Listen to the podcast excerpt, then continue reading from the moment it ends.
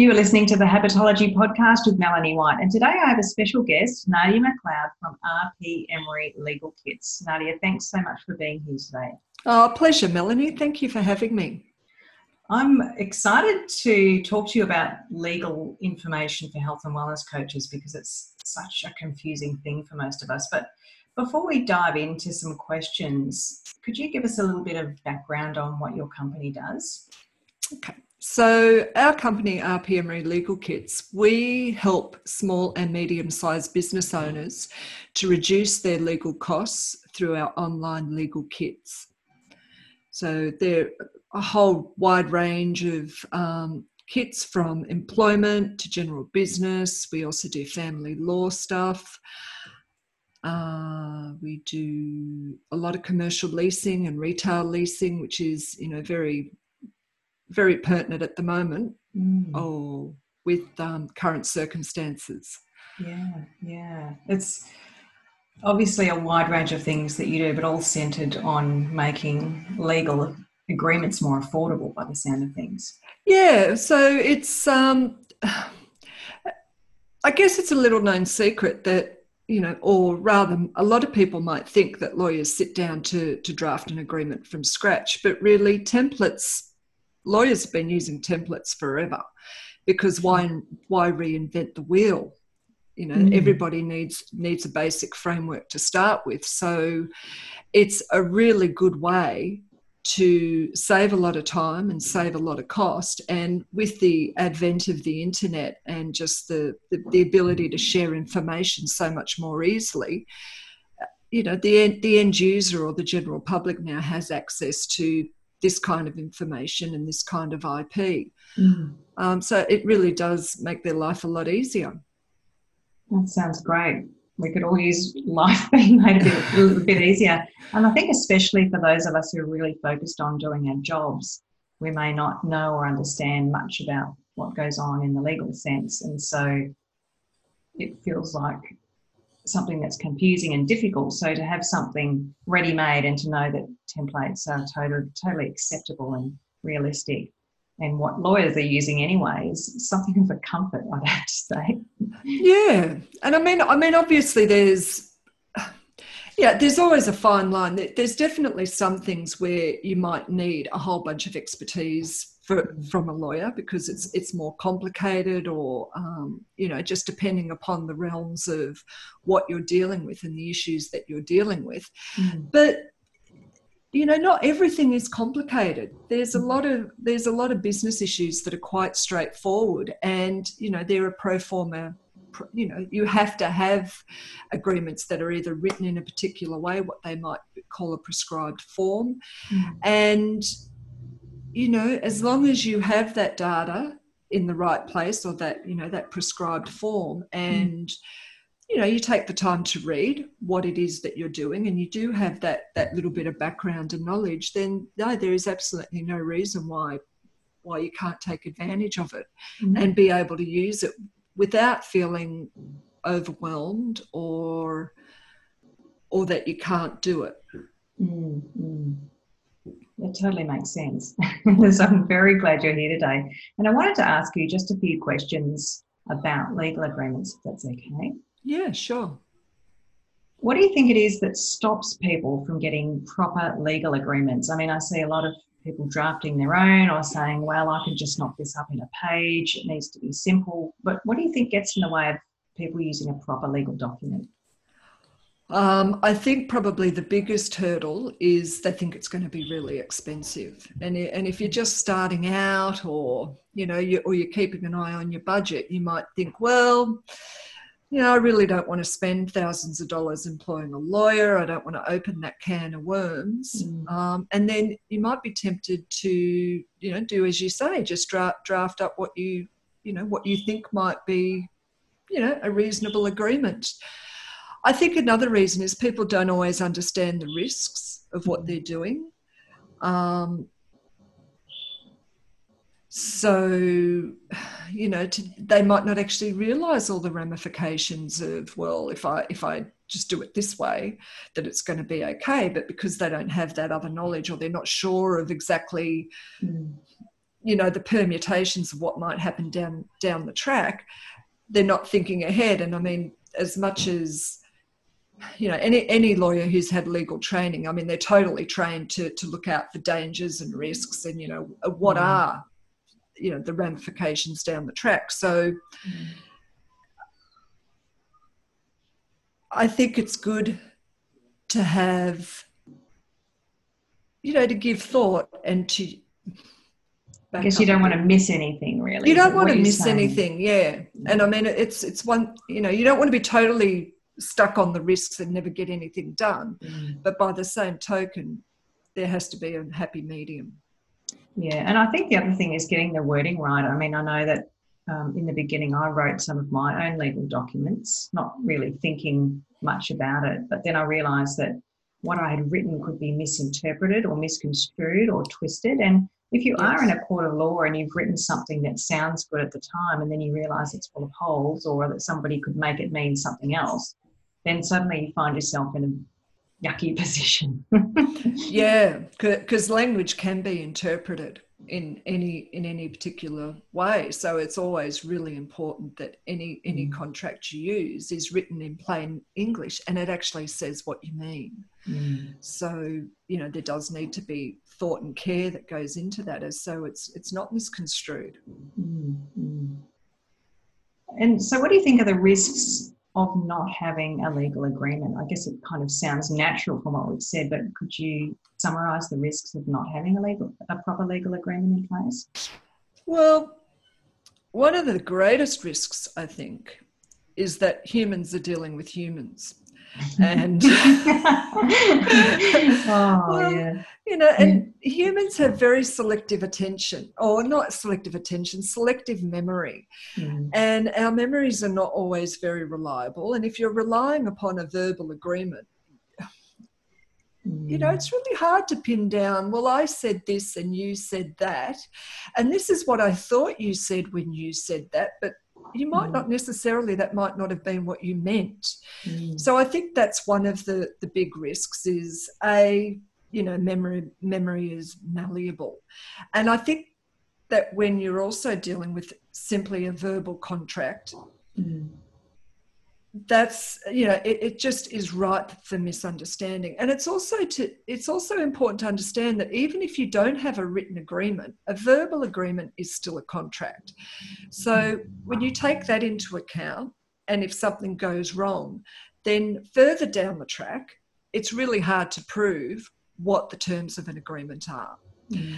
therefore you know even though it might seem like a hassle to begin with if you actually take the time to write stuff down, mm-hmm. then A, you're going to avoid the, the misunderstandings, excuse me, and the confusion mm-hmm. around, well, hang on, I think you mean this, but oh, do you really mean that? Mm. Oh, okay, so how am I going to react to that?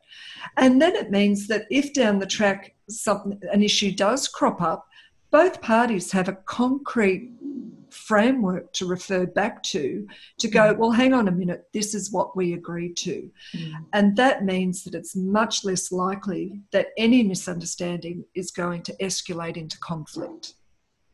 And I, just to add to that, I could say that I, I looked at a legal agreement recently that somebody else brought to me and said, Hey, I want to do this thing in this partnership and um, I'm not sure what to do. Can you look at the legal agreement and tell me what's possible or why where it says where, where it talks about this particular thing? And i looked at the agreement and i realized that it was incredibly vague and that it didn't address a whole section of things about who owned a client list and what the rights of promotion were and who paid for certain things around marketing and then it became really evident to me that this generic agreement had been used, but it hadn't been one that had been drafted by a lawyer because that would have considered all of those clauses about data ownership and a partnership and those sorts of things, mm. and who mm. has the rights to use what information. And so they were arguing about who was going to pay for what, and it was it was messy. And I just thought, well, you can't go back and rewrite that agreement now. You have to somehow forge on with what you've got. And it was a yucky situation. And I thought, gee, I'm glad I'm not in that position. yeah. Yeah, that is so true because that's that's part of what a good agreement will force you to do too is to to consider issues that oh sorry excuse me um, that you might not have thought of. I, I remember some time ago, oh, before we started this business, we we were doing a JV with a, with another party, mm-hmm. and at the time we had to consider what would happen with termination clauses, and you know we're just starting off on a new project and going, well, I don't want to think about how we're going to terminate this. It seemed like an awful, um, it seemed like such a negative thing to do, mm-hmm. but you know a year down the track when when we decided that we no longer wanted to you know move forward with the jv because things weren't working out i was so incredibly grateful that we had a clear cut termination exit clauses mm. because it was like okay this is what we do and then we do this and then we do that and like you like you said in your example it just saves all this confusion and constant negotiating and and that kind of confusion and and trying to work stuff out in situ only serves to erode the trust between the parties. Mm. because all of a sudden you know you're going to be going well what if and can i trust this person and this isn't going well? And yeah, it becomes sticky. Yeah and actually nadia that made me think of another example i've heard of and, and certainly you talked about feeling uncomfortable thinking of termination and i think a lot of people feel that way up front. They go oh if i bring a contract out it's going to seem pushy or it's going to be uncomfortable or maybe I'm being too aggressive. But I think it's just about laying down expectations and then you actually have to follow through because I know of a company who wanted to terminate an employee. And I said to them, I know that you've you know this employee well and you have a relationship with them, but you need to follow the due process as per your policy and your legal agreement. But they didn't do that. They didn't want to create an uncomfortable situation, and the employee end up, ended up suing them. Mm. So that was a really tricky situation, and they had a really great agreement, and they had a policy in place that described how they would um, terminate employees, and they just didn't follow it. And uh, wow. so it's one thing to have the agreement, and then the other part of that is following through. But knowing that it's about doing the right thing by people, I think, and being very yeah. clear on the expectations up front. Well, and especially in, in the realms of employment, you know, the legislation is very, very clear. And, and you know, the Fair Work Ombudsman and so forth, like that, those rules are there for a reason, and people can come quite unstuck and mm. have, you know, consequences that they don't intend. Mm. Yeah, and so coming back to legal agreements, and what's involved with those. What what do you think are the signs of a good legal agreement?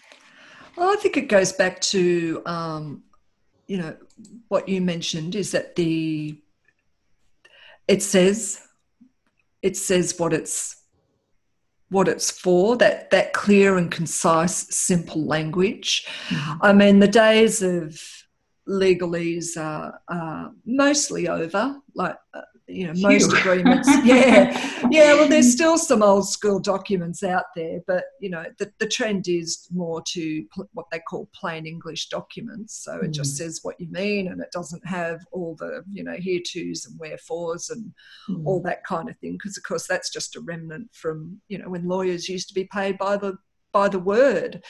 understandably, you know, they made their agreements very long winded, as you would if you're being mm. paid by the word. Mm. Um, I think it does need to meet the needs of both parties. It needs mm. to be fit for purpose.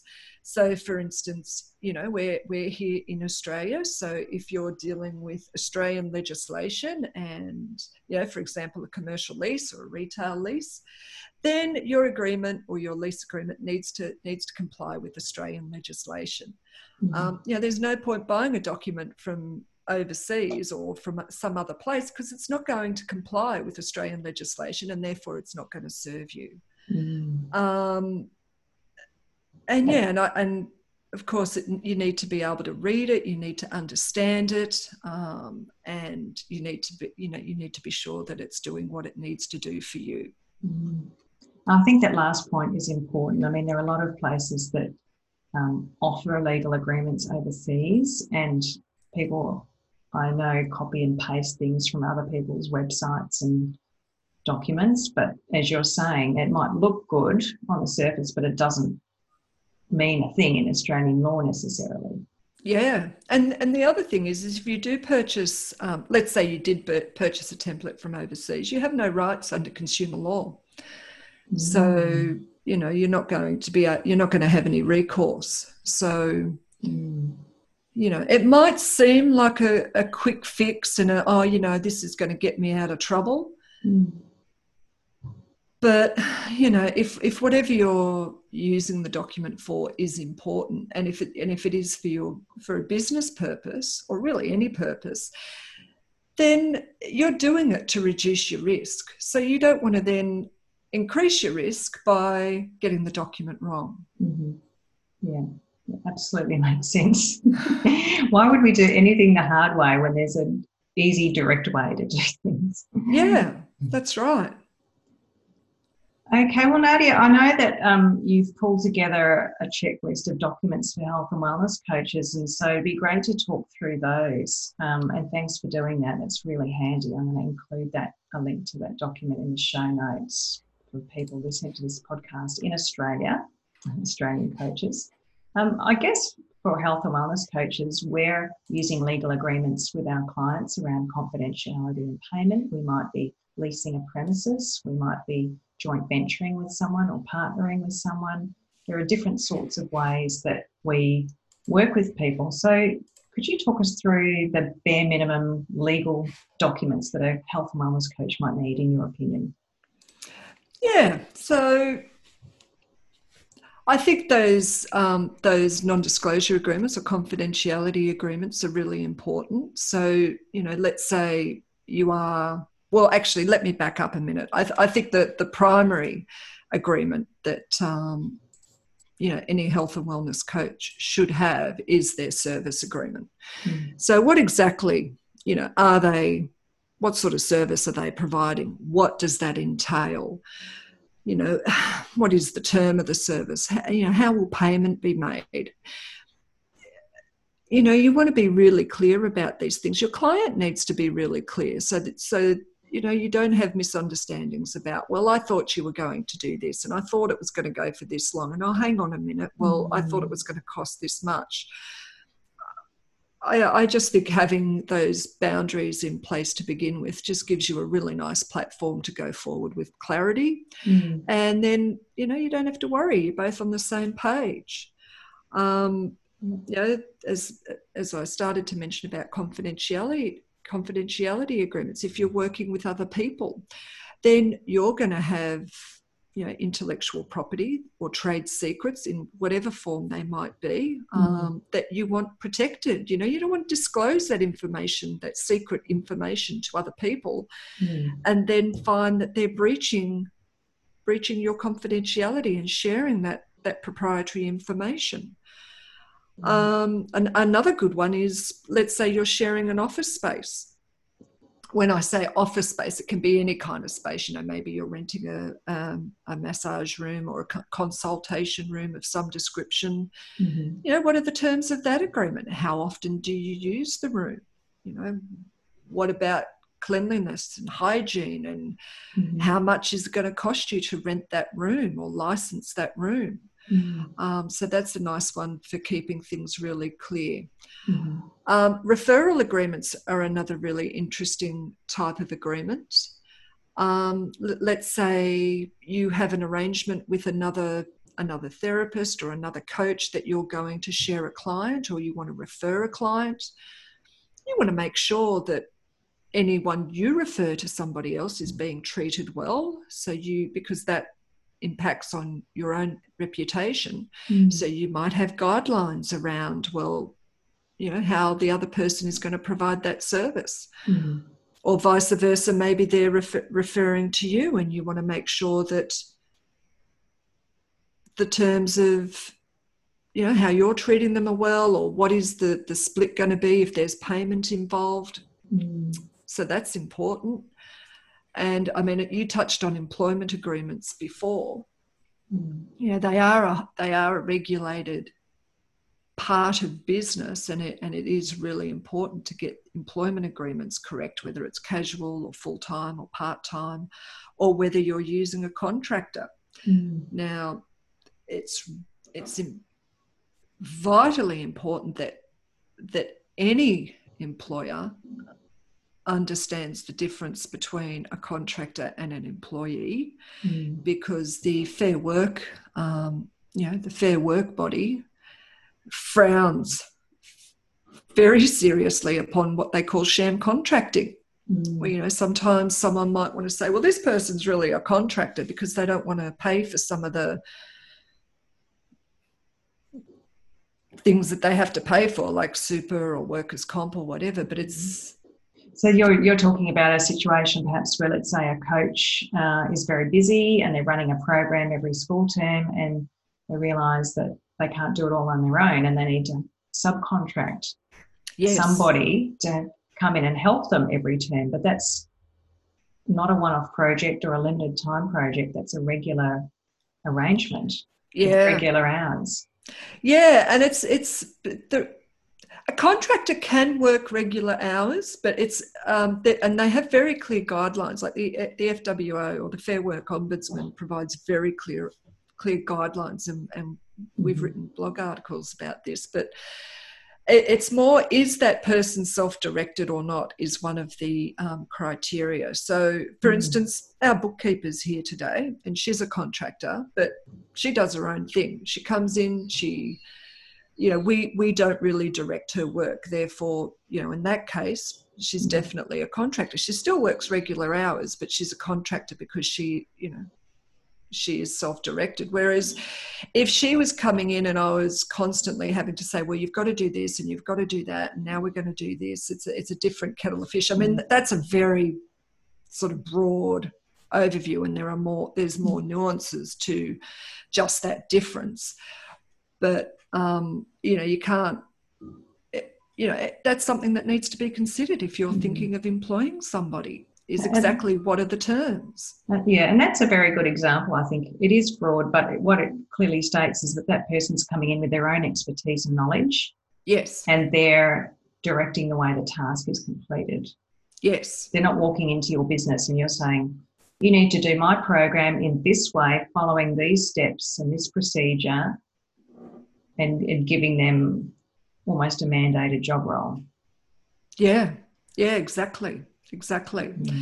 So probably the only other um, oh well of course it's how long you know depending on how how fast your business grows or what your what the you know how big the coaching Mm. enterprise becomes, um, your coaches might want to consider joint ventures and partnerships, and then that's you know that's another another realm where it's important to set down the terms. You know, I mean, I mentioned our JV project, you know, 20 years ago, where you know we were partnering up with someone to deliver a service or or a product.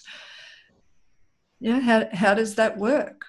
how do people get paid you know how do we deal with confidentiality there's just so many things and if you're joining forces with someone in order to you know create a business or some aspect of your business you want to be really sure that that's going to work well Mm.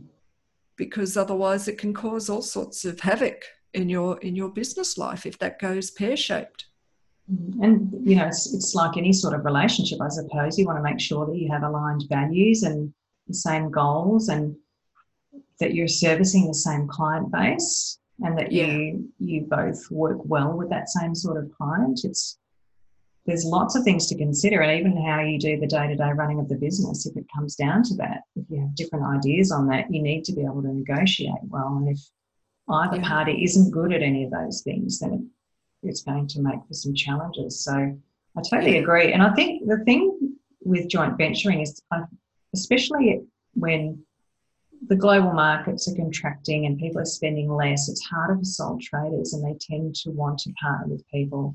And it, and it is a viable strategy to partner with someone to make turn a couple of sole trader businesses into something that looks bigger and offers a, a breadth of service or an all in one kind of service. Uh, it can help you to save money on marketing and to have a mm. more effective marketing presence.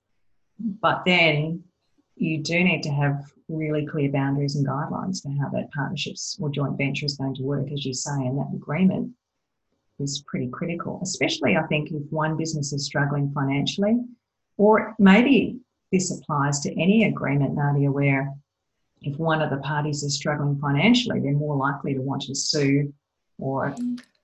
Mm.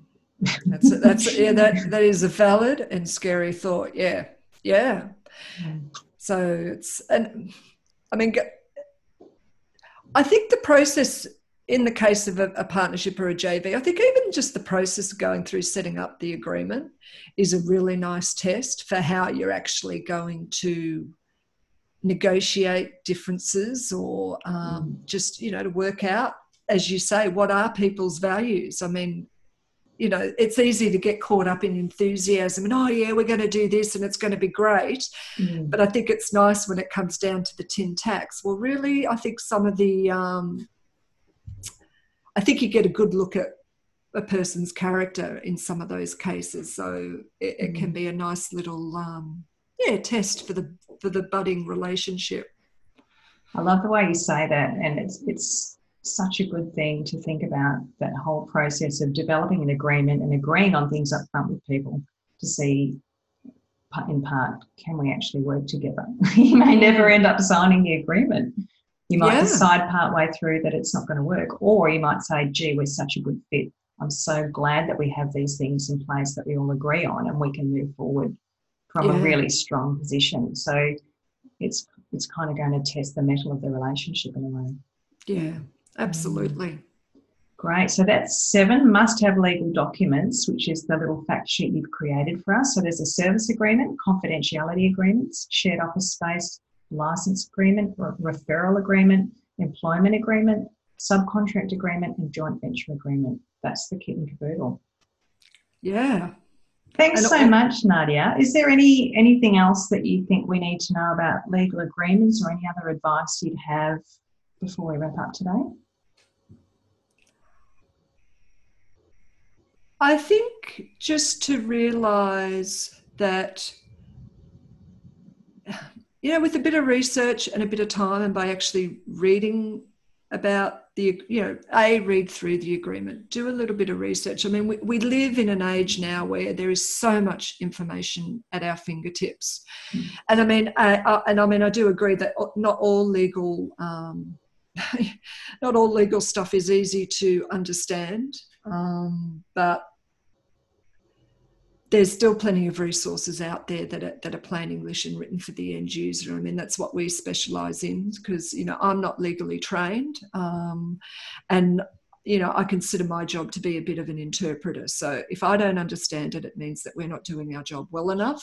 Mm. And it's always our aim to make things plain English and understandable because we want to empower people. You know, we don't want we don't want businesses to go out there without protection as it were you know mm. it's and and you don't have to you know you don't have to spend thousands of dollars in legal fees to get an agreement drawn up mm. and it is doable you can do it and i guess what i take away from what you said today is that it's great risk management for your business to be clear on up upfront on what your agreement with another party is but also in the process of developing that agreement you learn to run your business in a more professional and effective way. And you probably gain more business skills and a sense of confidence because you understand what you're getting yourself into if you do that research and reading. Yes, absolutely. And confidence can never be underestimated. It's a beautiful thing. absolutely. It'll help you sleep at night too, knowing that you, you know, you've you've dotted those I's and crossed those T's. It's so true. Nadia, thanks so much for being on the podcast. Yeah, um, pleasure. I'm going to pop a link in the chat box to the document that you've created, and I thank you for doing that as a beautiful free resource for people who are in health and wellness coaching businesses and uh, considering what to next with their legal documents. So, thank you. Awesome. Thank you.